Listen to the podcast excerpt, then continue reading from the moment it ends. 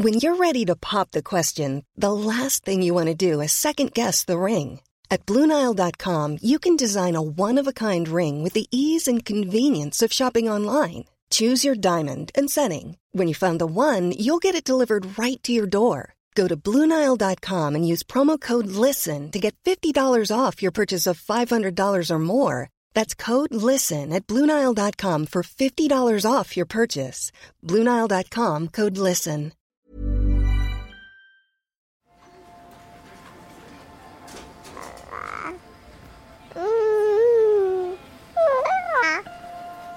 Ça me plaît pas que mes enfants aient peur. Je m'inquiète, je m'angoisse, je me dis qu'est-ce que j'ai pas fait? Euh, Maintenant, je prends un peu de, recul, mais je lui ai transmis ma peur. Même pas peur, euh, ça peut être à double tranchant. C'est, euh, bah, je, je me coupe de ce que je ressens. Tu sais, avoir peur, ça fait partie de la vie et c'est ok, quoi. Ils ignoraient que ce serait aussi dur que ça, je pense. Ouais, il doit vivre un enfer. Pourquoi tu m'as jamais aimé T'aimer Mais qui a dit que je dois t'aimer C'est qu'il s'agit de déconstruire l'existant pour créer du nouveau. Et le nouveau, c'est la parentalité. Bienvenue dans mon cabinet. Je suis Mathilde Bouichou, psychologue clinicienne spécialisée en périnatalité. Je reçois, j'accompagne des femmes, des hommes, des futurs parents, des couples aussi, autour de toutes les questions euh, qu'ils peuvent se poser sur euh, leur parentalité, leur devenir parent. Euh, Ça peut aller lorsqu'ils s'interrogent sur leur désir d'enfant, aux difficultés qu'ils peuvent rencontrer pendant la grossesse, aux questions d'infertilité, au parcours de PMA, et puis aussi autour de toutes les questions éducatives qui peuvent se poser avec leurs enfants.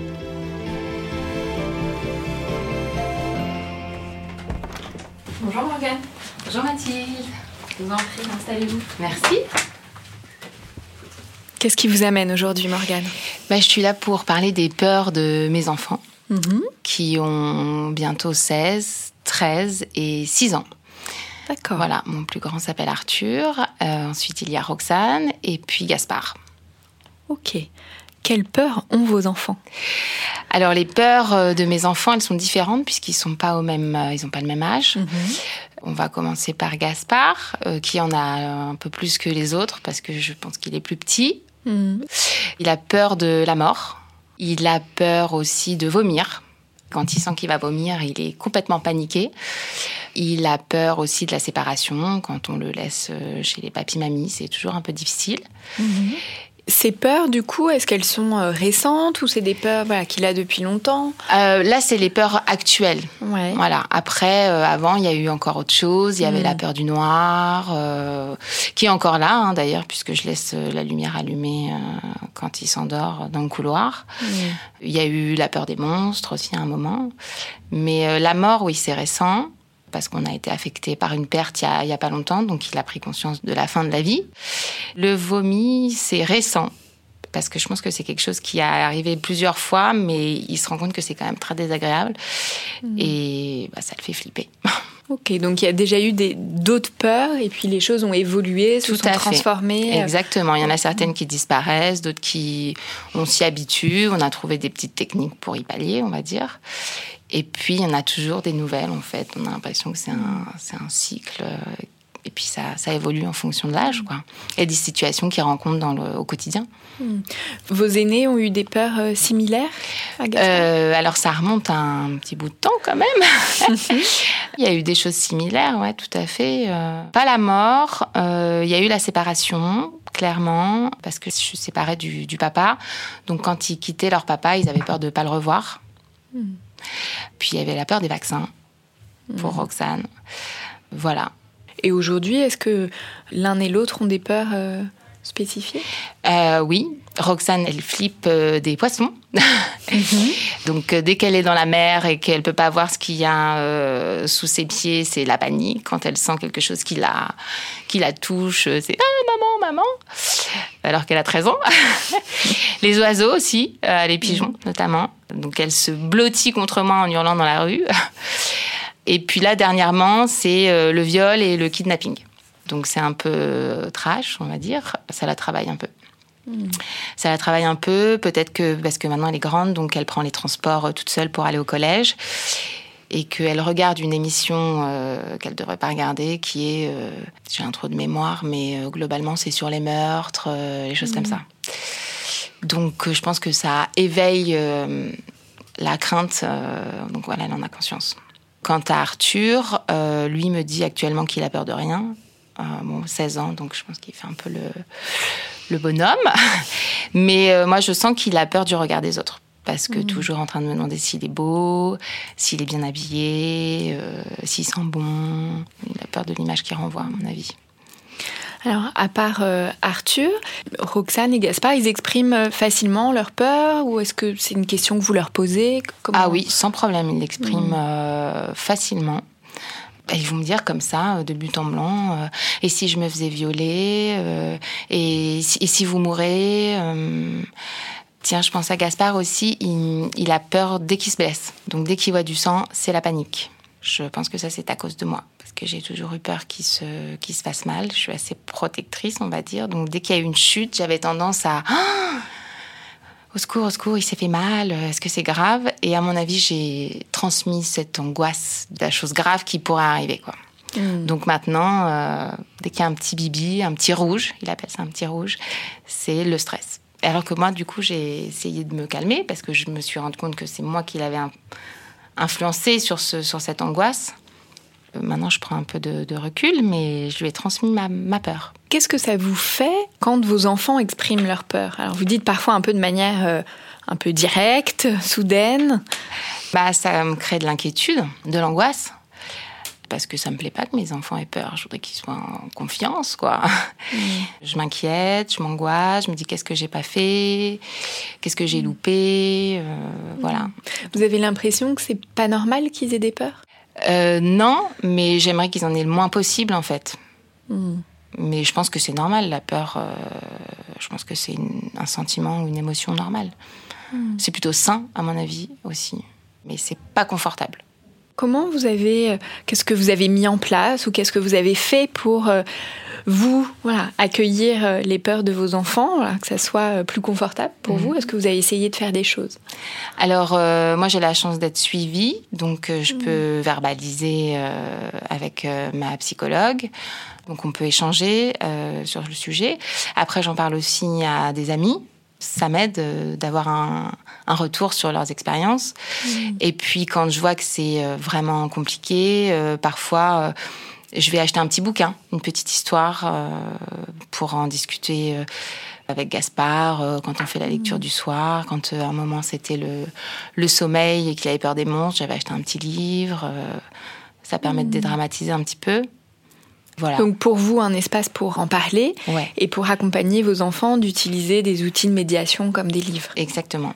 Par rapport, euh, alors pour reprendre des, peurs un peu plus spécifiques que vous avez citées, par exemple pour Gaspard, la peur de la mort, comment vous essayez de l'accompagner là-dedans? J'emploie les bons termes. Je ne vais pas dire euh, partie. Euh, j'essaye d'être transparente avec lui dans le, dans le, vrai et lui expliquer que on va tous mourir. Mhm mais que c'est triste, mais que c'est pas grave. Est-ce que vous avez l'impression que ça le rassure, euh, ces explications? Ouais, le fait d'en parler, ça le rassure. Et puis, on en parle souvent en famille, quand on dîne. Donc, euh, tout le monde y va de son petit commentaire. Donc, il voit que c'est un sujet qu'on peut, on peut, en parler, c'est pas tabou. Et puis, au final, on finit toujours par rigoler. Hmm. Parce que lui, avec ses mots d'enfant, il va sortir des trucs improbables. Là, en ce moment, c'est euh, oui, de toute façon, on va tous se retrouver au paradis. Je, donc, je lui dis, bah, oui, si tu crois au paradis, tu peux te, te dire qu'on va se retrouver au paradis. Je, le laisse aussi dans son imaginaire, mais euh, c'est pas moi qui vais lui dire, on va se retrouver au paradis. Hmm. Vous attendez qu'ils trouvent leurs propres ressources ou solutions pour euh, traverser la peur. Exactement. Pour votre fille, Roxane, mhm. euh, par rapport à cette peur des oiseaux, des, poissons, euh, est-ce que vous avez essayé des choses pour, pour Alors là, c'est plus compliqué euh, parce que c'est pas des peurs que j'ai que j'ai eues moi petite, par exemple, et ça me paraît tellement irrationnel en fait. Donc je lui dis mais le, truc bateau en fait c'est pas la, petite bête qui va manger la grosse. Mhm. Euh, et puis je lui dis respire. Euh, j'essaie de lui, ouais, de lui donner des petits tips pour que ce soit moins compliqué pour elle. Mais c'est vrai que là, sur les oiseaux, il y a les bananes aussi. Phobie des bananes. Euh, Je suis un peu démunie, j'avoue, pour Roxane sur ces, sur ces sujets-là. Ouais. C'est un peu Vous comprenez pourquoi ce sont les bananes, les oiseaux euh Non. Je n'arrive pas à comprendre, justement. Donc c'est peut-être pour ça que j'ai du mal à l'aider. Ça me paraît fou, en fait. Peut-être que parce que c'est sale, euh, mais quand je lui dis, mais qu'est-ce qui te dégoûte? Je sais pas, j'ai peur, c'est horrible. C'est difficile d'aller un peu plus loin que, que ça. Ouais. Mm. Puis c'est une ado, donc euh, ça parle pas beaucoup. Mm. vous vous souvenez, vous, d'avoir eu des peurs, enfant? Oui.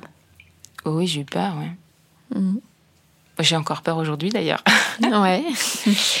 Moi, j'avais peur d'être abandonnée. J'avais peur qu'il arrive quelque chose à ma mère. J'avais peur d'être seule. Est-ce que vous vous souvenez comment euh, vos parents vous ont accompagné dans vos peurs? Oui, je pense qu'ils m'ont pas beaucoup accompagné dans, dans mes peurs, justement. Ça n'a pas été euh, entendu. J'ai pas été écoutée ou prise au sérieux. Du coup, c'est vrai que c'est des choses que j'ai un peu emmagasinées, ce qui fait que je pense que je suis une adulte assez euh, angoissée, on va dire. Hmm. J'aurais aimé qu'il y ait eu plus de communication, qu'on puisse verbaliser un peu plus euh, mes craintes et pas forcément être assurée, mais qu'on me dise c'est normal, euh, voilà. Est-ce que face à l'expression de, ces peurs euh, de, vos enfants, est-ce qu'il y a des choses en particulier qui vous mettent plus en difficulté? Non, pas vraiment. Hmm. Non, je suis contente qu'ils se livrent en fait. Parfois, j'ai pas la réponse. Donc là, je vais en parler avec ma psychologue parce que j'ai besoin d'un coup de main ou d'une idée pour essayer de démêler ce qui les, ce qui les angoisse et ce qui, les, ce qui leur fait peur. Mais je me sens pas, euh, non, je me sens pas en difficulté. Mais parfois, je, je les comprends pas. Par rapport à mon grand Arthur, là, qui a peur du regard des autres, il est beau garçon, euh, il s'habille correctement. Je n'arrive pas à saisir, là encore, euh, pourquoi ça, ça l'interroge à ce point-là, en fait. Mais ça m'angoisse pas plus que ça, quoi. Je me sens pas. Est-ce que le père de vos enfants a une autre attitude par rapport à cette question des peurs? Oui, complètement. Mhm. il n'est pas du tout flippé avec les peurs, euh, il est moins à l'écoute, euh, il aurait tendance plutôt à mettre un mouchoir dessus euh, en disant ça rien, ça va passer. On n'en parle pas, quoi. Hmm. Dernièrement, moi, j'ai anticipé la peur de Gaspard et pour la première fois, il a dormi chez un camarade, un copain de classe. On avait eu un week-end euh, quelques temps avant chez des amis qui avaient un petit garçon et Gaspard a mis beaucoup, beaucoup de temps à s'endormir. À minuit, il était descendu nous voir, euh, j'arrive pas à dormir, etc. Et donc là, je savais qu'il allait dormir chez un, chez un copain, mais sans nous cette fois-ci. Et donc je me suis dit, mais euh, oh là là, si jusqu'à 1h du matin il s'endort pas, comment ça va se passer? Et donc j'en ai parlé à son papa, et qui me dit mais non, ne t'inquiète pas. Et bizarrement, le lendemain, Gaspard vient me voir et me dit ah, je vais dormir euh, chez Raphaël euh, demain. Euh, et si je m'endors pas comme l'autre fois, comment ça va se passer J'ai trouvé ça drôle parce que mm. moi j'étais dans l'anticipation, mon mari n'a rien vu. Et Gaspard, le lendemain, arrive avec cette peur de ne pas s'endormir et que papa, maman ne soient pas là. Et donc j'étais assez fière parce que je dis à mon mari, tu vois, je hmm. savais. et euh, il m'a dit ah ouais et tout. Je dis bah oui, tu vois. Il entend une fois qu'il s'est dit, mais euh, ouais, il est moins moins sensible sur le sujet quoi. Moins, ouais. C'est ok pour vous ou comment vous gérez ça finalement, euh, de, presque deux opposés, dans l'appréhension et puis la gestion et la place que vous donnez l'un et l'autre à, cette question des peurs? Euh, Ouais, c'est ok parce que je pense qu'on est complémentaires du coup. Mm. Euh, moi, j'ai peut-être trop tendance à avoir peur pour mes enfants. Mes enfants sont peut-être un peu trouillards, non, c'est un vilain mot, mais. Et de l'autre côté, il y a Julien qui est assez sûr de lui. Donc ça, ça donne un, bon équilibre. Mon mari me rassure et je rassure mes enfants. que chacun soit écouté dans ses peurs. Voilà. ok. Merci euh, Morgane. Je vous propose maintenant qu'on rejoigne dans le salon d'à côté notre experte euh, Aurélie Roca. D'accord.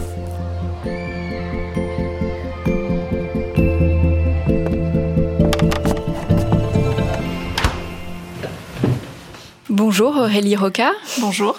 Vous êtes psychothérapeute, vous accompagnez depuis plus de dix ans des parents sur les questions euh, éducatives et les difficultés qu'ils rencontrent. Euh, vous animez également des groupes autour de la parentalité, vous travaillez en libéral euh, à Puteaux. Bon nombre de parents que j'accompagne, comme Morgane, hein, me parlent des peurs qui animent leurs enfants, de leurs propres peurs, aussi de eux quand ils étaient enfants. On va voir qu'il y a peut-être un lien entre, entre les deux. En tout cas, ils se sentent souvent démunis, ils savent pas... Voilà, comme, euh, comme Morgane, euh, ils ne savent pas toujours comment euh, gérer et accompagner ces peurs. Tout d'abord, Aurélie, qu'est-ce que c'est que la peur? Alors, la peur, c'est une émotion de base. Hmm. Et comme toutes les émotions, elles sont nécessaires et vitales. Parce que souvent, on entend, il y a les émotions positives, les émotions négatives. Et alors ça, moi, je dis attention, warning, parce que quand on entend négatif, on se dit, on ne devrait pas les ressentir. Or, la peur est une émotion qui est très importante parce que c'est celle qui nous permet vraiment de nous protéger. C'est un signal d'alarme qui fait qu'on va pas se mettre en danger. Donc, si j'ai pas peur, si je suis en haut d'une montagne que j'ai pas peur, je vais m'approcher du vide, encore du vide, et à un moment donné, il risque, bah, je risque de tomber, et là, c'est dangereux pour moi. Donc, la peur, elle va m'envoyer un signal qui va me dire attention, la warning, recule, t'approche pas trop parce que vaut mieux que tu, bah, tu restes en vie d'une certaine façon. Donc, cette peur, elle est vraiment importante. Donc, elle nous envoie des informations qui fait qu'on va être beaucoup plus vigilant, qu'on va pouvoir réagir, qu'on va pouvoir se mettre en sécurité éventuellement, demander de l'aide, mais c'est un signal, une alerte, sans forcément qu'on ait conscience exactement de euh, qu'est-ce qui peut me mettre en danger, mais en tout cas, c'est euh, ça nous saisit comme ça et qui fait que derrière, on, va réagir. Hmm. Donc cette peur est très importante et très importante dans le développement de l'enfant aussi. La, peur, parce que vous avez dit, euh, Morgane, votre fille, vous avez utilisé ce mot phobie, la phobie des bananes. Quelle est la différence entre la peur et la phobie? Alors, une peur, donc c'est une émotion qui est commune à tout le monde, hein, y compris aux animaux. Euh, la phobie, là, on passe dans quelque chose où ce serait deviendrait euh, irrationnel, quelque chose qu'on, c'est, pour moi, c'est c'est au-delà de la peur, c'est quelque chose qu'on ne maîtrise plus du tout en fait. C'est, il y a plus de logique, il y a plus rien. C'est euh, quelque chose qui nous envahit et qui fait que derrière, ça a un impact d'ailleurs dans notre façon de vivre. Que la peur, elle va arriver à certains moments, dans certaines situations, alors que la folie, on va être un peu dans l'anticipation et là, elle va être, elle va envahir en général toute notre vie. Donc, on va éviter de se mettre dans telle situation, on va éviter de rencontrer telle chose, etc et c'est celle qui, ça va être un fil conducteur finalement plutôt que de nous alerter sur un réel danger. Donc la mhm. phobie, pour moi, on, là, on n'est on est plus dans le stade de la peur, on n'est plus dans le stade de l'émotion qui est passagère. Là, on est vraiment dans quelque chose qui est euh, euh, irrationnel et euh, mhm. vraiment envahissant. Vous avez utilisé le mot folie d'ailleurs au lieu de phobie. Ah oui, bah oui.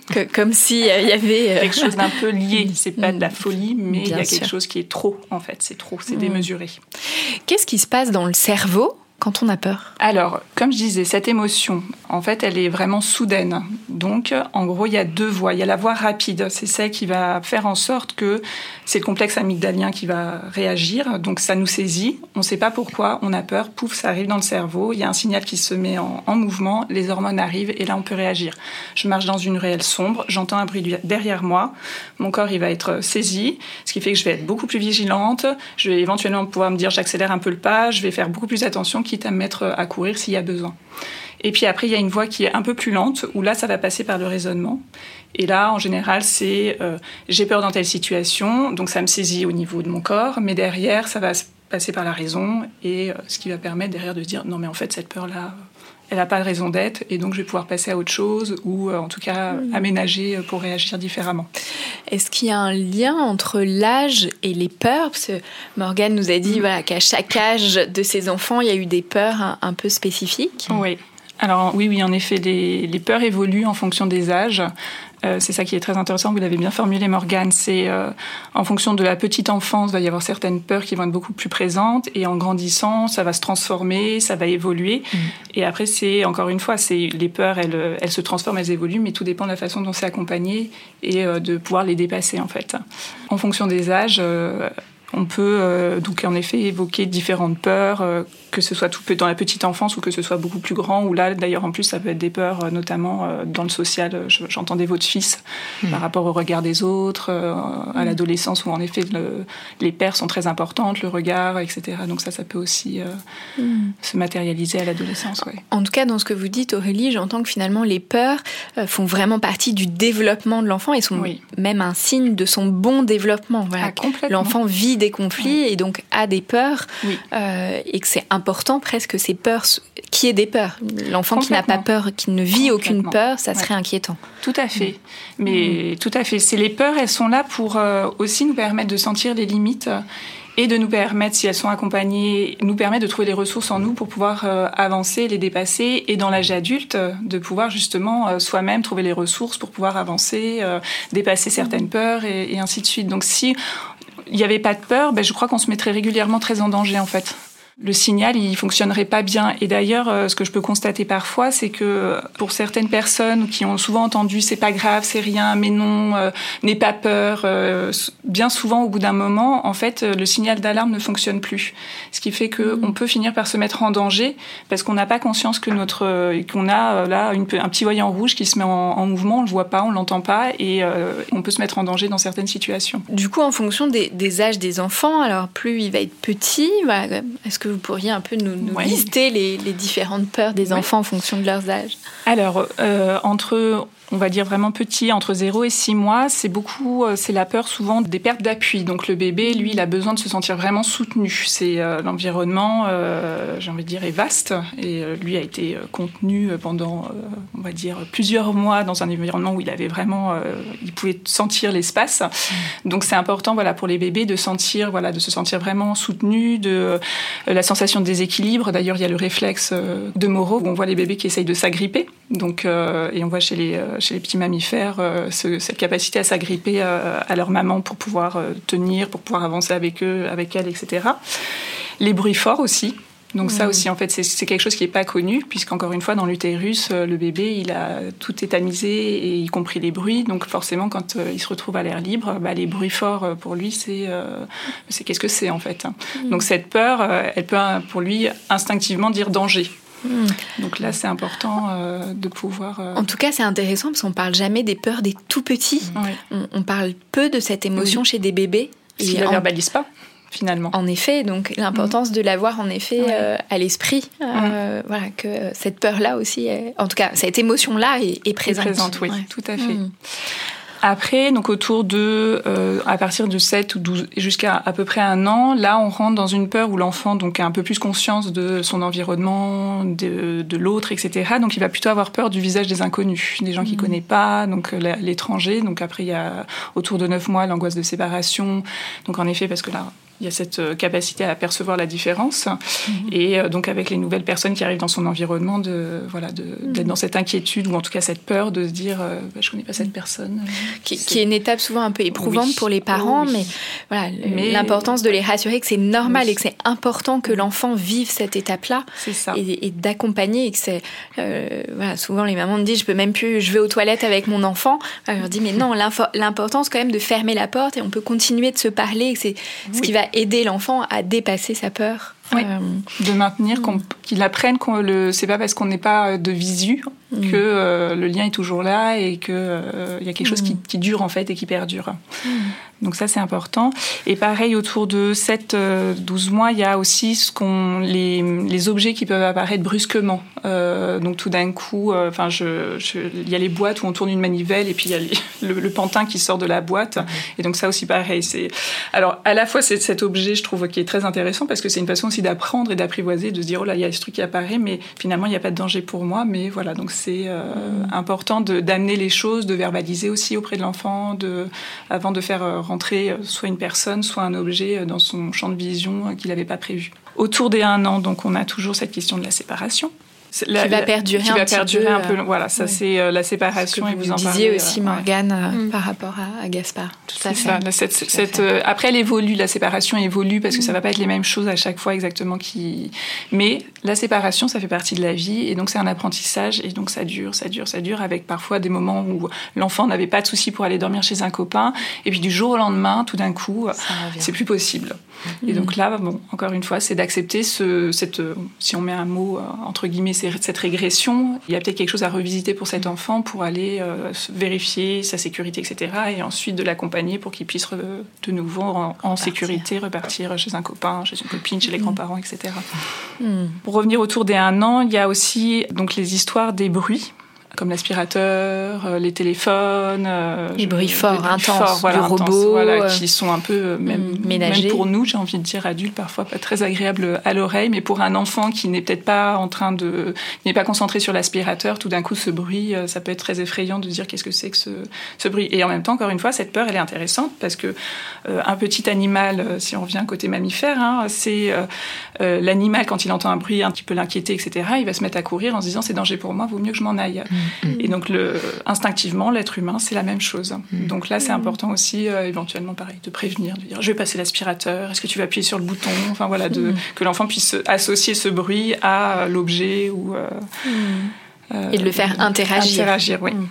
Entre, si on continue au niveau des âges, entre 18 mois et 2 ans, donc on reste toujours avec ces bruits forts, hein, il y a les animaux qui rentrent aussi là, qui vont, euh, qui vont rentrer en ligne de compte et euh, surtout en plus si euh, l'enfant n'est pas au contact d'animal régulièrement, si vous avez pas un chat, un chien, etc., ou euh, dans son environnement, j'ai envie de dire dans la rue, s'il n'en voit pas beaucoup, etc., c'est un nouvel être à intégrer dans son environnement. Donc si j'ai pas l'habitude, bah, première chose qui va le réflexe, c'est j'ai peur, danger pour moi. Donc là aussi, c'est pareil à accompagner. Après, je pense qu'un peu plus tard, on verra les façons d'accompagner justement dans, dans ces situations euh, les enfants. La peur du noir euh, qui apparaît autour euh, de ces âges-là. Le noir, c'est euh, là où on, on va dire on ne sait pas trop ce qui peut se passer en fait. Donc autant avant il n'avait pas conscience, c'est la nuit, on dort, etc. Autant le, à- autour de deux ans, l'imagination commence à se mettre en route. Et donc là, et ben là, il peut imaginer des choses. Il y a la séparation aussi autour de ce moment du coucher. Donc c'est euh, voilà, c'est une peur qui peut apparaître aussi. Bien évidemment, ce que vous disiez, Morgane, c'est que vous avez vous laissez la lumière euh, Oui. allumée. Et donc euh, voilà, ça c'est important d'écouter euh, ce dont son enfant a besoin pour euh, le rassurer. Donc il y a aussi les monstres, les créatures. Donc ça, ça va aussi euh, dans cette peur euh, du loup. La peur du loup, voilà, tout à fait. Sous le lit. sous le lit, dans les placards, sur la chaise, où il y a un tas de vêtements. Donc c'est vraiment voilà, c'est toutes ces ombres où tout d'un coup qui peuvent prendre vie d'une certaine façon dans l'imaginaire de l'enf- dans l'imagination de l'enfant qu'il faut rassurer euh, et prendre en compte, et pas minimiser euh, encore une fois. Donc autour de 18 mois, 2 ans. Après 3-4 ans, toujours l'obscurité. Donc pareil, il y, a des, il y a des peurs qui vont durer euh, plusieurs années. hein. Ouais. Donc euh, l'obscurité, la séparation, euh, euh, les animaux en général aussi, ça, ça dure quelques temps. Euh, le temps que l'enfant se sente en confiance. Donc autour de 3-4 ans, on est toujours à peu près sur les mêmes, les mêmes peurs. Autour de 5 ans, là, l'enfant rentre dans une nouvelle dimension. C'est alors ce qu'on peut entendre, c'est les gens méchants ou en tout cas cette euh, l'inconnu. Euh, et tout d'un coup, il y a une nouvelle peur qui apparaît. Cette peur, elle est importante et euh, moi j'inviterais à faire attention sur le terme qu'on emploie, de dire les gens méchants. Qu'est-ce que c'est quelqu'un de méchant? Moi je sais pas ce que c'est quelqu'un de méchant. Est-ce que c'est quelqu'un qui, qui a une tête bizarre? Est-ce que c'est quelqu'un qui a des gros yeux? Est-ce que c'est je ne sais pas ce que c'est quelqu'un de méchant. Et donc forcément, si on reste dans cette globalité, pour l'enfant, c'est trop vaste et donc euh, tout le monde peut être méchant en fait. C'est, je sais plus, c'est qui méchant, pas Et méchant. puis c'est un âge aussi où on dit aux enfants de ne pas parler De- aux inconnus, oui, donc il y a quelque plus, chose, on induit aussi une- quelque chose d'une peur de l'autre. Exactement. Et donc là, moi, j'en reviens vraiment à cette euh, capacité qu'ont les enfants à sentir. Et spontanément, un enfant va nous dire j'ai pas envie de m'approcher de cette personne, je veux pas lui dire bonjour. euh, et donc, c'est aussi important de, de respecter cette intuition qu'il peut avoir, parce que plus tard, c'est ce qui nous permettra de, de dire je me sens pas à l'aise avec cette personne, il vaut mieux que, que je me sauve. Et donc là, c'est important de le valider. Et après, c'est de sortir donc dans cette étiquette de méchant. Moi, je dirais plutôt, c'est voilà, c'est il y a des gens qui peuvent te faire peur. Tu te sens pas peut-être rassuré avec cette personne. De vraiment mettre des mots sur ce qu'il peut ressentir, plutôt que de la qualifier de méchante ou gentille. Mm. D'accord? J'ajouterais même au niveau de cette, cette étiquette méchante, c'est euh, l'inconnu, c'est pareil, on ne sait pas qui c'est. Donc voilà, c'est moi je dis, c'est fais confiance à ce que tu sens. Moi en tant que parent, tu te sens pas, elle te fait peur cette personne. Ok, est-ce que euh, bah, pour le moment je respecte, tu peux rester un petit peu loin d'elle. Moi je, je la connais, j'ai envie de discuter avec elle, etc. Et puis laisser l'enfant aussi faire s'il se sent d'aller vers cette personne, d'aller à sa rencontre ou pas, et de lui laisser ce temps qui est important. Euh, ce- Sans ce- forcer. sans forcer, exactement. Ce temps d'adaptation. Les enfants sont, dans l'ensemble, très observateurs. Ils ont besoin d'un temps de, de rencontre qu'on peut avoir tendance à squeezer de temps en temps en tant qu'adulte en disant dis bonjour, euh, un, bisou, etc., etc. Alors qu'en fait, l'enfant, parfois, il a besoin vraiment de, de percevoir, de sentir son environnement, de sentir les gens pour ensuite rentrer dans, dans la rencontre. et, ça, c'est important de vraiment le respecter. C'est pas une question de timidité. Mm. On a cette étiquette qui débarque mm. en général, c'est mon enfant est timide. Non, peut-être qu'il a besoin de plus de temps pour se sentir en confiance, pour aller justement dans la relation et de façon juste pour lui. Hmm. prendre la température. Autour de 6 ans, donc là pareil, on, continue, donc la séparation, euh, vous parliez de dormir euh, dans sa chambre avec la lumière, etc. Mais il y a des nouvelles choses qui apparaissent, c'est les êtres surnaturels, ou en tout cas cette question autour de, voilà, de la magie, des monstres. Enfin ça, ça peut, en grandissant, on peut découvrir d'autres peurs. Le côté surnaturel, c'est les fantômes. Les vampires. Les vampires, etc. Donc ça mm. aussi, là, on ouvre une, autre porte. Euh, et donc avec tout ce que ça représente, d'un peu flippant quand même. Mm. on ne peut pas dire que... Oui, les morts vivants, les... zombies. Euh, c'est ça. C'est, euh, donc c'est voilà, grande imagination à cette période-là. Encore une fois, c'est... d'inviter l'enfant à ressentir ses ressources. Donc, qu'est-ce que tu pourrais faire? Un fantôme, tu le chasses, tu souffles dessus, tu, enfin voilà, de trouver des qui se sentent mettre à bord d'une certaine façon pour pouvoir euh, se dire que finalement, même s'il rencontre un zombie, euh, c'est pas très grave parce qu'il lui lancera de l'ail à la figure, par exemple. Il y a le, tonnerre et les éclairs aussi. Et donc pareil, tonnerre, éclair, ça aussi c'est intéressant de, parler euh, de qu'est-ce que c'est en fait, à quoi ça correspond concrètement. Donc c'est mm. lié euh, au ciel, les nuages, euh, l'électricité dans l'air. Enfin, je ne mm. suis pas spécialiste de ça, mais enfin, en tout cas de ne pas hésiter à en parler pour que pareil ça remette, on remette dans, un, dans un contexte et de se dire que mm. c'est pas juste un bruit. Euh, oui, donner du sens. Donner du sens, oui. Vers 7 ans. 7-8 ans en général, euh, moi ce que je vois souvent, c'est que les, enfants à ce moment-là, les parents les intègrent un peu plus dans, et avec l'école aussi, euh, ils parlent beaucoup plus, mais de tout ce qui peut se passer euh, dans le monde et au niveau de la société, etc. Donc là, tout d'un coup, ça ouvre la porte vers, on va dire, l'extérieur et la société, etc.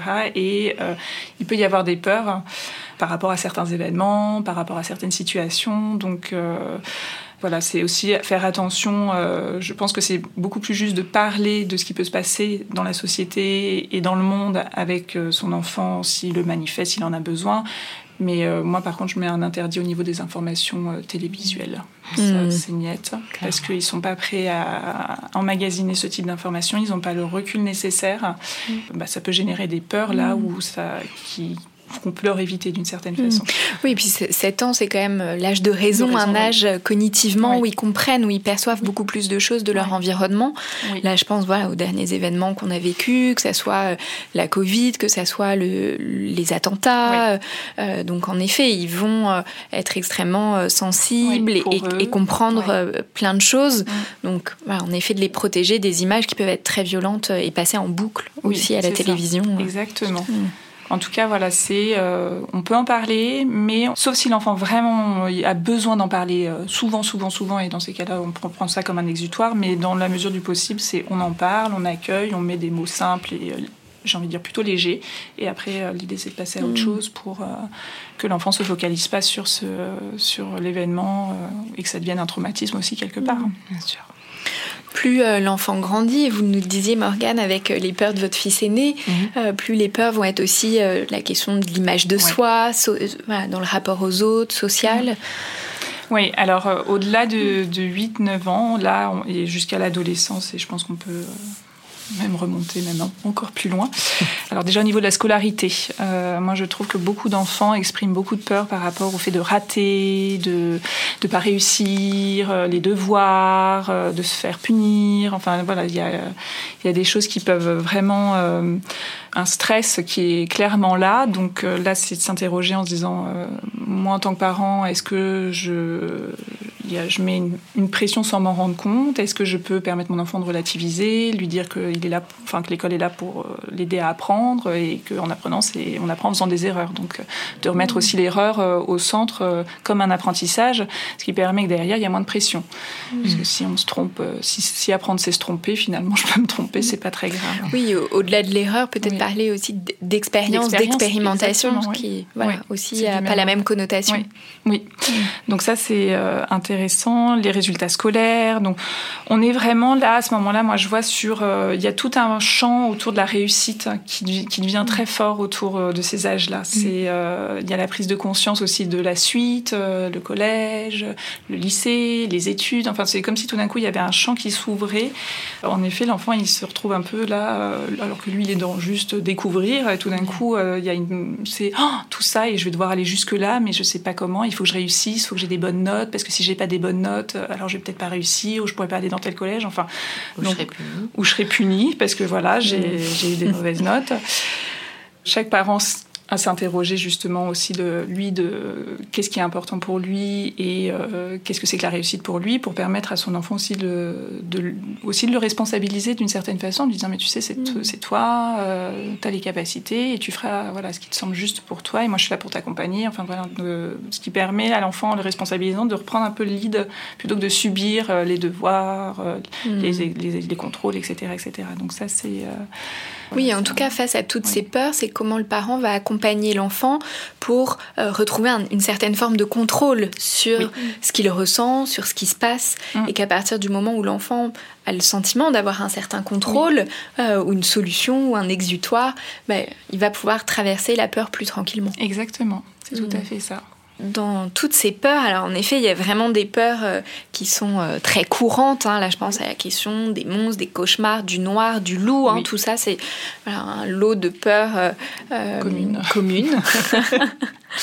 comment, voilà, face à, ces peurs-là plus spécifiques, comment le parent peut faire? Morgane nous disait voilà, que vous mm. laissiez la lumière allumée. Là, je pense qu'il y a les veilleuses. Exactement, oui. oui. Moi, la veilleuse, ça n'a pas suffi. Oui. Donc euh, c'était vraiment la lumière et au départ je l'ai mise et puis après je me suis dit on va l'arrêter et en fait euh, ça fait trois ans que je maintiens la lumière parce qu'il en a besoin. Vous pouvez même, enfin, c'est très juste. Après, vous pouvez aussi de temps en temps lui dire est-ce que ce soir, tu as encore besoin de la lumière? Mm. Est-ce que, euh, voilà, de, le, questionner. Euh, vraiment pour qu'il puisse, parce que parfois ça devient même un automatisme pour l'enfant, mm. la lumière elle est allumée, etc. Et puis il se pose même plus la question de mm. savoir si on peut l'éteindre ou pas. Et donc parfois c'est intéressant de lui, lui demander, de lui dire est-ce que là tu penses que tu as encore besoin euh, de la lumière ce soir? Est-ce que tu as besoin de la lumière toute la nuit Ou est-ce qu'à un moment donné, je peux, la, je peux l'éteindre? Est-ce mm. que, voilà, de, de, voir avec lui et pour que lui aussi se dise tiens, mais oui, pourquoi j'ai encore besoin de la lumière? Mm. on, peut, on, peut, remettre en question l'habitude pour voir si ça bouge, ça peut bouger. Exactement. D'accord. Mm. Est-ce que tu veux autre chose? Ça peut être la veilleuse. Enfin voilà, c'est de pouvoir euh, que l'enfant puisse sentir voilà que là il a la maîtrise de, de, ce qui se joue, de ce qui se passe, et euh, qui peut bah, expérimenter, de dire bah oui là j'ai pas besoin. En fait non j'avais encore besoin, mais là je sens que j'ai vraiment plus besoin, et euh, à ce moment-là c'est bon. Donc c'est lui rendre voilà la possibilité, j'ai envie de dire les rênes d'une certaine façon de, de, ses peurs et de comment il peut gérer et mettre et la créativité qu'il peut mettre pour la dépasser d'une certaine façon. Par rapport à la peur du loup ou des monstres, alors là je, je me souviens d'une maman qui me disait bah, j'ai enlevé toutes les histoires avec les loups et les monstres, euh, comme ça, voilà, il n'y a plus de peur. Et encore une fois, là, c'est éviter la peur. Est-ce que c'est mm. juste? Je ne crois pas. Parce mm. qu'encore une fois, cette peur, elle construit l'enfant et elle nous permet de se construire. Donc, retirer toutes les histoires de monstres, de loups, euh, je ne suis pas sûre. Encore plus aujourd'hui où il y a des très jolies histoires avec euh, des loups, euh, des monstres qui sont plutôt même très sympathiques. Mais en tout cas, ça permet quand même de matérialiser quelque part leur, dans leur imaginaire sur, sur un livre. Ça permet d'extérioriser aussi, de se dire, ah, mais s'il y a une histoire, donc je suis peut-être pas tout seul aussi. Donc là, ça, mm ça permet de décaler en fait, de, se dire ah mais on fait un pas de côté par rapport à la peur. Plutôt que de la regarder, d'être empreint de cette peur, on fait un pas de côté, on la met un peu à distance, mm. on peut l'observer. Mm. et le parent peut en parler aussi. Parce que les histoires du loup, c'est en effet cette, cette, question du loup euh, qui est toujours méchant dans les histoires bien souvent. Alors maintenant il y a des histoires où il y a des loups très sympathiques, mais ça peut être aussi intéressant de dire mais tu sais le loup, mais il vit dans la forêt, le loup, euh, le loup c'est un animal, tu sais il va pas t'attaquer, hein, les loups euh, si on les laisse tranquilles ils viendront pas nous voir et de, de parler aussi de cette réalité euh, du mhm. loup, en tout cas, puisque c'est souvent cette peur du loup, pour remettre dans un contexte euh, réel, de réalité. Puis, on, a priori, on va pas en croiser euh, dans la rue, dans les villes. et puis de dire, mais tu vois, les loups, ils habitent dans la forêt. en France, on en a, il y en a de nouveaux qui habitent dans tel coin, mais ils sont dans leur espace. si on va pas les chercher, ils viendront pas nous voir. Enfin voilà, ça, de remettre du mhm. réel aussi. Parce que l'imaginaire, euh, justement, on peut aller très loin avec l'imaginaire, et donc le, réel permet de, de se dire en fait, oui, le loup, il va pas être là chez moi. Et que les monstres n'existent pas, en tout cas pas sous cette forme-là. Oui, exactement. Moi, j'ai même tendance à dire aux, parents de, lire au contraire. Oui. Euh, et là, je pense à tous ces enfants qui jouent à avoir peur oui. aussi. Ils ont besoin, voilà, que c'est vraiment euh, important pour eux mm. de d'exorciser la peur et que le fait de, lire plein d'histoires de loups, de monstres, où il y a souvent des stratégies pour euh, déjouer le loup ou le monstre, finalement des choses qui vont les aider à traverser la peur. Oui, j'ajouterais même le mot s'approprier prier en fait cette peur. Hein. C'est mm. de plus avoir peur de sa peur aussi.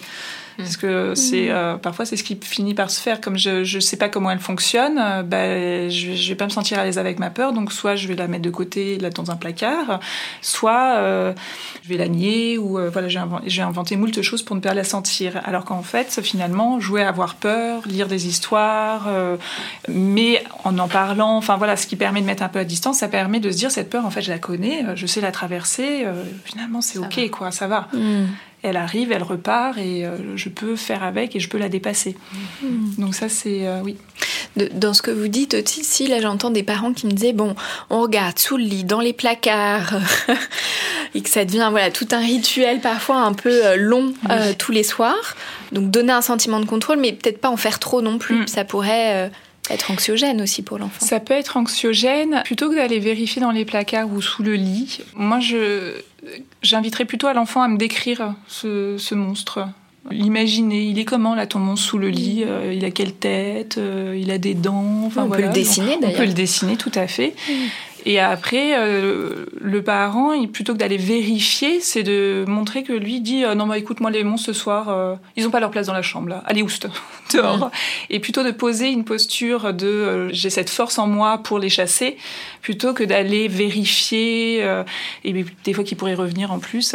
Mais vraiment d'être dans plutôt dans cette posture de j'ai cette force en moi pour les, les, les, virer de ma chambre, ce qui donne beaucoup plus de force à l'enfant. Mm. dire toi aussi vire-les là, allez mm. oust dehors.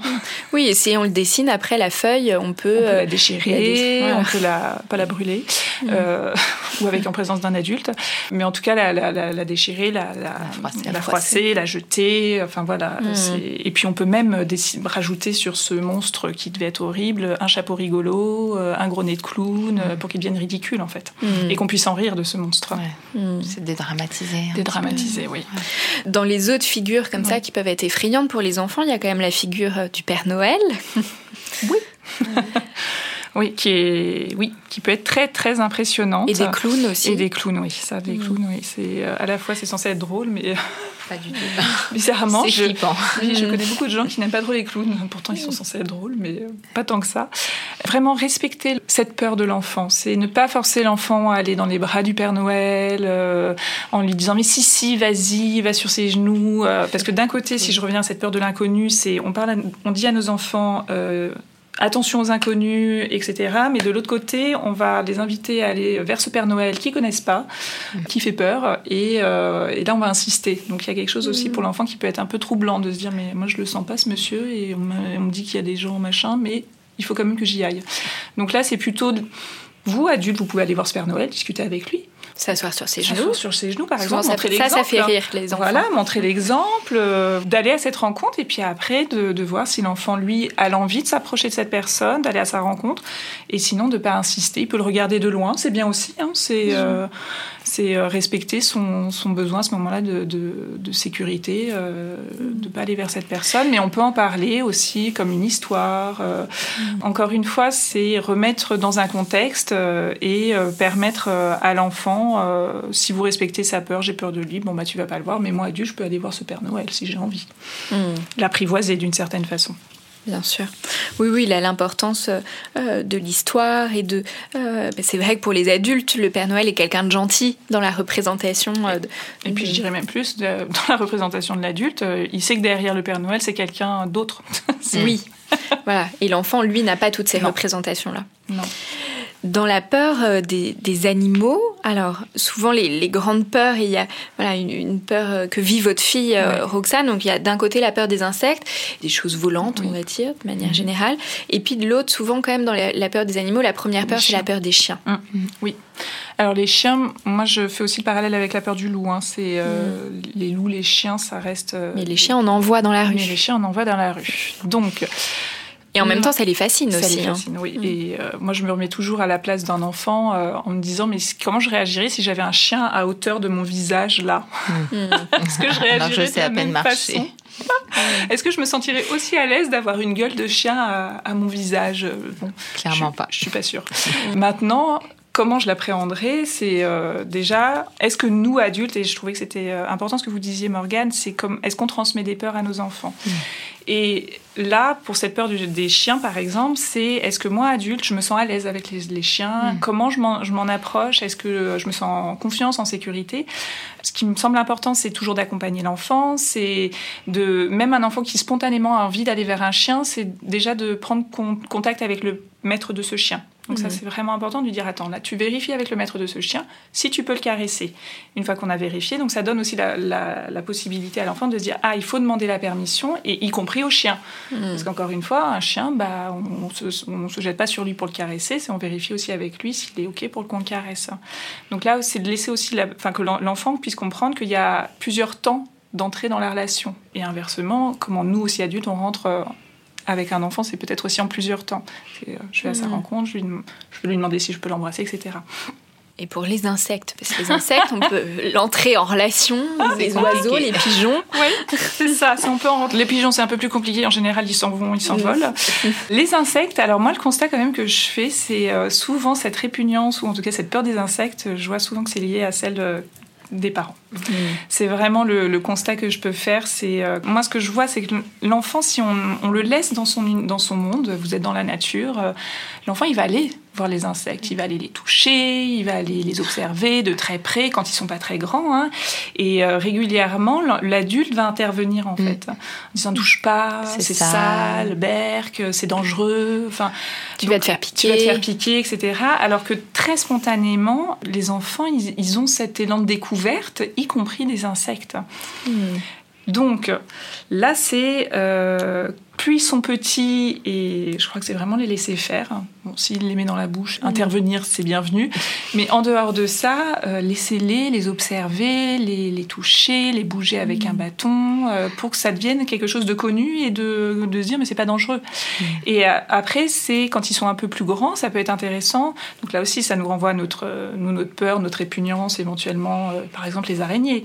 C'est est-ce que quand je vois une araignée, je vais hurler en montant sur mon, mon fauteuil, ou est-ce que je vais pouvoir dire à l'enfant regarde comme elle est belle, elle est magnifique, et d'aller euh, m'approcher pour l'observer en train de tisser sa toile éventuellement, euh, ou dans sa toile. Enfin voilà, d'être dans cet mm. émerveillement aussi. Euh, ce qui fait que derrière, l'enfant, il va être aussi dans cet émerveillement. Il va se dire bah oui, non, c'est qu'une araignée, et de dire à quoi elle sert, à quoi servent les insectes. C'est mm. pareil, revenir dans la réalité. Un insecte, une araignée, elle vit à tel endroit, elle sert à ça, elle permet de, de se nourrir de, de certains insectes volants. Enfin voilà, c'est de parler aussi de, j'ai envie de dire, de la l'écosystème. Mhm. Ce qui, et l'enfant, à ce moment-là, il, lui, il va se dire, bah oui, ça fait partie d'un tout, et donc ça a sa place. Une autre peur euh, assez euh, commune, c'est la peur des médecins, des vaccins, des piqûres. Oui. Euh, voilà, ça c'est des choses qu'on peut entendre, entendre beaucoup. Oui. Cette question autour des médecins, c'est comment on en parle nous adultes, comment nous aussi on se sent? Avec un médecin, euh, c'est est-ce que ce médecin il prend le temps avec l'enfant hmm. ou est-ce qu'il va vite vite vite Ce qui fait que l'enfant, euh, on, parle, enfin on en revient à ce besoin de s'acclimater, de faire connaissance, et euh, l'enfant il a besoin aussi de sentir, bah là tu vas t'occuper de moi, est-ce que je, est-ce que je me sens à l'aise, est-ce que ou est-ce que tout d'un coup vite vite vite faut que tu déshabilles, faut que tu fasses ci, faut que tu hmm. fasses ça. Donc c'est dans la mesure du possible, c'est verbalisez-vous en tant qu'adulte auprès du médecin en disant de prendre le temps, c'est d'en parler avec votre enfant, de lui dire à quoi ça sert un médecin, il est là pourquoi, qu'est-ce qu'il vient faire euh, là dans ta vie, euh, bah, tu es malade, là il a besoin de vérifier. Mm. Dans la mesure du possible, de demander toujours l'autorisation euh, à l'enfant, enfin vraiment de l'inviter à être acteur plutôt que mm. d'être passif, genre ouvre la bouche, bah, là tu vois il a besoin de vérifier ta gorge, donc ce serait là je t'invite à, à, ouvrir ta bouche pour qu'il regarde à l'intérieur, pour qu'on puisse trouver ce qui se passe pour toi et qu'on puisse t'aider, etc. Mais en tout cas de pas hésiter à mettre des mots, ne pas minimiser non plus les choses, parce que ça va être de dire non, non, mais ça fait rien, et qu'en fait la douleur, elle va être là. L'enfant, il va dire ah non, mais plus jamais. On m'a menti. on m'a menti. on m'a dit que ça faisait pas mal, et pourtant ça fait super mal. Mais moi c'est fini, là je, je coupe. Hmm. Donc c'est donc d'être honnête. Être honnête quelque part. Après c'est pas de grossir le trait en disant tu vas voir, tu vas souffrir. Euh, ça c'est pas du tout ça, hmm. mais vraiment de dire voilà bah là ça risque de te faire une petite sensation, euh, ça risque tu, tu peux avoir mal, et en même temps il y a des produits qui font qu'on peut ne pas avoir mal, et euh, la douleur elle est là aussi, elle a aussi sa fonction. Hmm. Donc c'est pas de, de, de dire qu'il faut pas toujours avoir mal, mais en tout cas de, de mettre une fonction aussi dans ce qu'on peut ressentir dans notre corps, etc. Et je repensais par rapport aux, blessures, si je me permets la Morgane. Donc il y a cette question aussi de la douleur, d'avoir mal. Et euh, moi, je, je, trouve que les enfants, quand on leur explique à quoi ça sert le sang, à quoi ça sert le sang? Parce qu'au final, ils voient qu'il s'est fait mal, ça saigne. C'est pareil, ça sert à quoi le sang? C'est pas à quoi ça sert, ça fait peur, ça coule, c'est comme ça. Et donc là, c'est de dire, mais le sang, c'est ce qui permet d'apporter ce qu'il faut pour fermer le trou en fait. Mm. Donc c'est ton corps qui réagit, qui fait ce qu'il faut pour euh, que ton, ta blessure là elle se cicatrise. Donc mm. c'est tout d'un coup le sang il est, il est moins paniquant parce que c'est ça, une fonction encore une fois. Mm. Donc je remets du sang et l'enfant il va le vivre différemment ce sang plutôt qu'un truc qui sort de son corps qu'on ne sait pas ce que c'est. C'est très angoissant. Les dentistes, euh, je pensais aux dentistes aussi, euh, d'expliquer voilà pareil, parce qu'il y a des bruits aussi, les dentistes. Hein, c'est, euh, je crois La petite roulette. c'est ça. Puis même en tant qu'adulte, on peut toujours se dire oh là là, comment moi je me sens quand je vais chez le dentiste? Est-ce que je me sens très détendue ou est-ce que hmm. pas toujours très à l'aise? Donc voilà, mais d'expliquer les choses permet à l'enfant de comprendre. Donc euh, j'étais, euh, il y avait un dentiste que je trouvais très très juste dans sa façon de faire, qui montrait à l'enfant, qui expliquait chaque chaque objet. donc ça c'est la roulette. Regarde, ça fait tel bruit. Regarde ce que ça fait sur ton doigt. Ça c'est le pchit, je sais pas quoi, etc. Mm. Et donc, qui donnait à l'enfant chaque, chaque explication pour chaque outil qu'il allait utiliser en fait euh, dans sa bouche. Et ce qui fait que derrière, l'enfant, bah, il sait à quoi ça sert, il sait à quoi ça correspond, et donc il va vivre différemment l'expérience que quelque chose qu'on lui met dans la bouche sans savoir ce que c'est en mm, fait. Bien sûr. Ok, et puis une dernière peur euh, assez commune, la peur de la mort. Euh... Mm. Vaste question. Une très vaste question, la peur de la mm. mort. Euh, vous, avez partagé, Morgane, euh, la façon dont vous aviez de parler de la mort dans, dans votre famille, ce qui mm. était, euh, moi, ce que je trouve très joli, où cette question de la mort, en fait, c'est un sujet comme un autre. Ça fait partie de la vie. Et ce qui est important, c'est que l'enfant puisse en parler, poser ses questions, ses interrogations, qui soient accueillies et entendues sans qu'on la nie, sans qu'on l'évite. Mm. Mais c'est, je sens moi le malaise que nous adultes on peut avoir euh, vis-à-vis de cette question. Mm. Et ce malaise, finalement, c'est le fait qu'on n'en parle pas, le fait que ça, on donne l'impression que ça n'existe pas. En fait, ça génère euh, quelque chose qui est, qui est là mais sans être là. Et on va le mettre de côté, on va le nier. Alors je pense à certaines personnes pour éviter euh, le chagrin de leur enfant, etc., qui vont racheter un poisson rouge mm. parce que le poisson est mort, qui vont changer le hamster, etc. Et là, c'est empêcher l'enfant de faire l'expérience en fait, mm. de la, du deuil, de la, la mort euh, et de la perte mm. et que l'enfant finalement si il vit pas toutes ces choses en fait il peut pas l'apprivoiser mm. et si nous adultes on remplace en pensant bien faire encore une fois ça reste un, un sentiment euh, j'ai envie de dire euh, louable de ces parents qui, qui font ces, ces choses là mais l'enfant lui ce qu'il va intégrer parce que l'enfant il voit bien que c'est pas tout à fait le même, le même animal hein, lui ce qu'il va intégrer c'est que ça c'est quelque chose d'horrible et on ne doit pas en parler mm. Donc ça va devenir un non-sujet, mais avec euh, tout ce que je peux mettre à l'intérieur, puisque je ne peux pas en parler, ben, je vais mettre toutes mes, toutes mes angoisses et je vais en rajouter. après, je ne vais pas pouvoir euh, me représenter en fait ce que ça, ce que ça peut être. Vous pouvez parler pour la, peur de la mort du, cycle de la vie, des saisons. Où chaque année, bah, voilà, les saisons, c'est euh, il y a le printemps, il y a l'été, l'automne. L'automne, c'est une phase, c'est rentrer dans la mort, et l'hiver, c'est là où tout est mort d'une certaine façon. Et donc c'est montrer à l'enfant de lui dire mais tu vois là l'hiver, voilà il y a euh, j'ai envie de dire les feuilles sont mortes, les feuilles euh, sont elles apportent elles ont elles vont apporter plein de choses euh, on va dire à la terre qui va permettre qu'au printemps eh ben, il y a les choses qui repoussent. Donc c'est remettre dans un cycle, dans quelque chose du cycle, c'est de s'interroger bien évidemment soit quel est notre rapport à la mort et qu'est-ce qu'on, comment on définit la mort aussi pour nous en tant mmh. qu'adultes, pour pouvoir vraiment entendre les questions de son enfant, les accueillir sans être dans une panique totale en fait.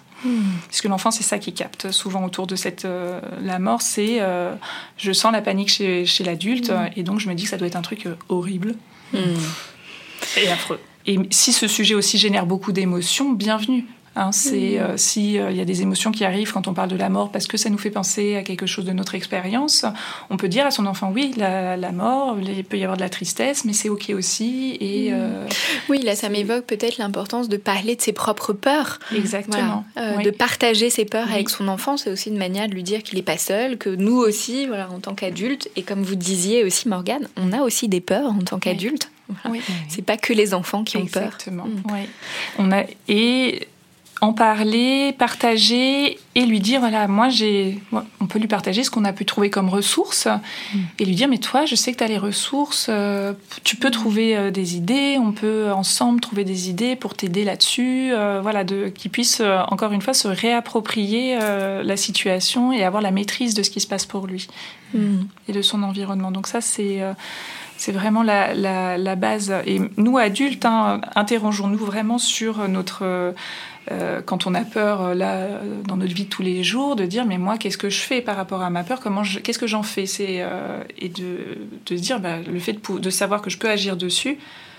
En général, ça fait baisser quelque chose. Mmh. Donc l'enfant, si on lui, on lui retire cette possibilité d'agir dessus, bah, lui va se dire mon Dieu, mais alors soit je peux pas me débrouiller tout seul, donc il va toujours être à rechercher l'aide de quelqu'un. Mmh. Mais si on lui dit mais tu, toi je sais que tu peux trouver quelque chose, l'enfant il va pouvoir se dire ah oui plus tard et puis il va gérer comme ça. Mm. S'il a une autre peur, il va dire ah non mais la dernière fois j'ai fait ça, hop et puis je vais essayer autrement. Oui c'est le danger un peu de la surprotection, c'est ce que vous mm. nous disiez Morgane. Finalement que ça induit, ça va renforcer finalement ou accentuer la peur. Et là on se retrouve dans un cercle un peu vicieux quoi. finalement de favoriser l'autonomie, de renforcer la confiance, le courage, valoriser le courage de l'enfant, voilà c'est quelque chose qui va l'aider à dépasser, en tout cas à traverser la peur, à l'apprivoiser, comme vous disiez Aurélie. Et euh, vous parlez du courage, et euh, le courage, c'est pas euh, l'absence de peur. Hmm. Hein, c'est souvent, on imagine les chevaliers dans les histoires d'enfants qui sont courageux, etc. Et il n'y a pas ce côté, ils ont quand même peur. Hmm. Ça peut être intéressant de dire, mais tu vois, à mon avis, ton chevalier dans son armure, je pense qu'au début, il doit être un peu, wouhou, ça doit pas être très agréable pour lui, mais en même temps, il y va quand même. Hmm il y va quand même et il finit par réussir, etc. Mais de mm. vraiment dire, tu sais, on, courageux, c'est euh, c'est aussi avoir peur, c'est prendre en compte mm. sa peur, mais c'est la dépasser et c'est euh, aller de l'avant. Mm. C'est pas la nier euh, ou faire comme si on n'avait pas peur. Parce que c'est aussi le comme si j'ai pas peur, vous disiez Arthur, qui n'a peur de rien peut-être qu'il se sent à l'aise avec beaucoup de choses. Mais en tout cas, le même pas peur, euh, ça peut être à double tranchant. Mm. C'est euh, le même pas peur. Souvent, c'est euh, bah, je, je, me coupe de ce que je ressens et je, je tiens pas compte de mon émotion. Donc ça, c'est mm. juste à, mettre ça dans un coin de sa tête pour euh, que l'enfant, quand il dit même pas peur, euh, ça peut être de lui dire mais moi je tu sais avoir peur ça fait partie de la vie et c'est ok quoi. Hmm, c'est pas grave. C'est ok. Et qu'on peut être très fort, avoir peur, être triste, euh, vivre plein d'émotions et être très fort et très courageux. Tout à fait parce que les émotions encore une fois c'est la vie. Hmm. Comme vous nous l'avez bien dit Aurélie, hein, les peurs font partie du développement de l'enfant. Elles sont normales, nécessaires, voire indispensables. Complètement.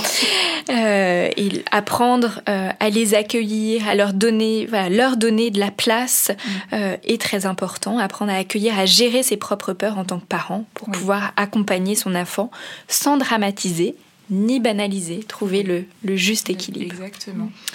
Je recommande souvent des lectures euh, à mes patients. Morgane, est-ce que vous avez lu des choses sur la question de ces peurs, des peurs pour accompagner vos enfants ou est-ce que vous vous souvenez d'un livre que vous aviez acheté pour vos enfants euh? Pour les petits, oui. J'ai dû lire 100 euh, fois Cajoline dodo dans son lit. Au lit petit monstre.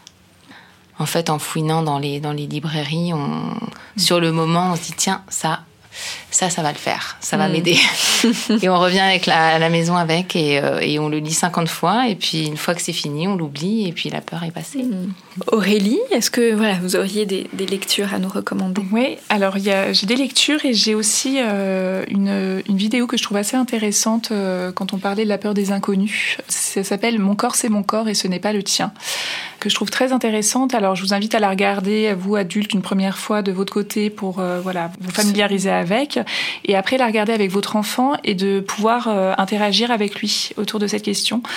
Ce que j'aime beaucoup dans cette vidéo, c'est on est vraiment sur euh, focalisé sur euh, se faire confiance. Donc c'est qu'est-ce que ça me fait? Est-ce que ça me fait oui à l'intérieur? Est-ce que ça me fait non à mmh. l'intérieur? Euh, Et de, donc il y a plusieurs questions à se poser pour ne plus être dans cette peur de se dire tout le monde peut être méchant, mais plutôt de se dire bah les gens sont là. Maintenant moi je peux me faire confiance et je sais que je peux réagir s'il y a quelque chose qui me convient pas. Mmh. Donc cette vidéo est très, mmh. enfin très intéressante et de pouvoir en parler avec son enfant c'est euh, de pouvoir débattre autour de cette question. Euh, mm. voilà, des inconnus, mais c'est valable pour n'importe quelle situation. Après, il y a un livre de Stéphane Garber qui s'appelle Les peurs de votre enfant, comment les aider à les vaincre, qui est assez bien fait. Après, je reviens sur Isabelle Filiosa qui euh, donne pas mal de, pistes. Elle a fait un cahier euh, euh, sur la peur. Sur la peur, oui, mm. sur chaque émotion, mais elle en a fait un sur la peur. Donc c'est pareil là pour l'enfant de l'apprivoiser, de revenir aussi sur le livre d'Isabelle Filiosa au cœur des émotions de l'enfant. Mm. Pareil, il y a tout ce passage sur la peur, à quoi elle peut être utile en tout cas. Mm. Sur les peurs médicales, il y a le site Sparadra, oui. voilà, qui explique les piqûres, les vaccins, s'il y a une intervention médicale, voilà, comment accompagner, comment accompagner son enfant. Euh, et puis les livres pour enfants, voilà, il y, en, a. Ah euh, euh, le livre qui a peur, mes petites peurs, le crocodile qui avait peur de l'eau, j'aime mes cauchemars, gros cornichons, au dodo les monstres, salut la peur. Voilà, il y en, a, tellement, tellement, tellement. Et des pépites. J'ai envie de dire, c'est mm. sublime ce qu'ils font aujourd'hui. Et, comme vous disiez, Morgane, de, de, trouver le livre, mm. voilà, se laisser en tant que parent un peu de temps pour lire le livre avant et pour pouvoir choisir un peu plus finement en fonction de ce que vit plus spécifiquement euh, mm. son enfant. Mm. Et puis il y a le film, vice-versa. Ah une merveille, ah celui-là à voir, à voir, à revoir, à re-revoir, mm. euh, et le, le, à le voir en famille. Parler des émotions. Parler des émotions, qui remet vraiment avec euh, une, enfin, magnifiquement bien et dans la justesse de chaque émotion, combien elle a sa place, combien il n'y en a pas une qui est mieux que l'autre et combien elles sont toutes nécessaires. Et ce film est vraiment une merveille à regarder. Merci beaucoup Morgane d'être venue euh, partager avec nous les peurs de vos enfants et vos peurs aussi. Merci à vous. Merci beaucoup euh, Aurélie Roca pour tous vos conseils. Je rappelle que vous êtes psychothérapeute et que vous travaillez euh, à Puto. Merci. Pour ceux qui nous écoutent, je vous rappelle que vous pouvez nous suivre sur Facebook, Instagram et nous écrire à l'adresse suivante podcast parentalité au pluriel. Si vous avez aimé, n'hésitez pas à liker et à noter et on se retrouve dans un prochain épisode.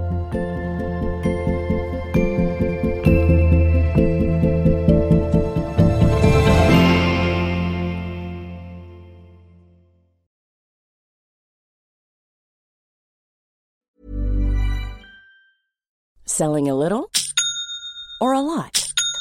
Shopify helps you do your thing however you cha-ching. Shopify is the global commerce platform that helps you sell at every stage of your business. From the launch your online shop stage to the first real life store stage, all the way to the did we just hit a million orders stage. Shopify is there to help you grow. Shopify helps you turn browsers into buyers with the internet's best converting checkout. 36% better on average compared to other leading commerce platforms because businesses that grow grow with Shopify. Get a $1 per month trial period at shopify.com/work. shopify.com/work.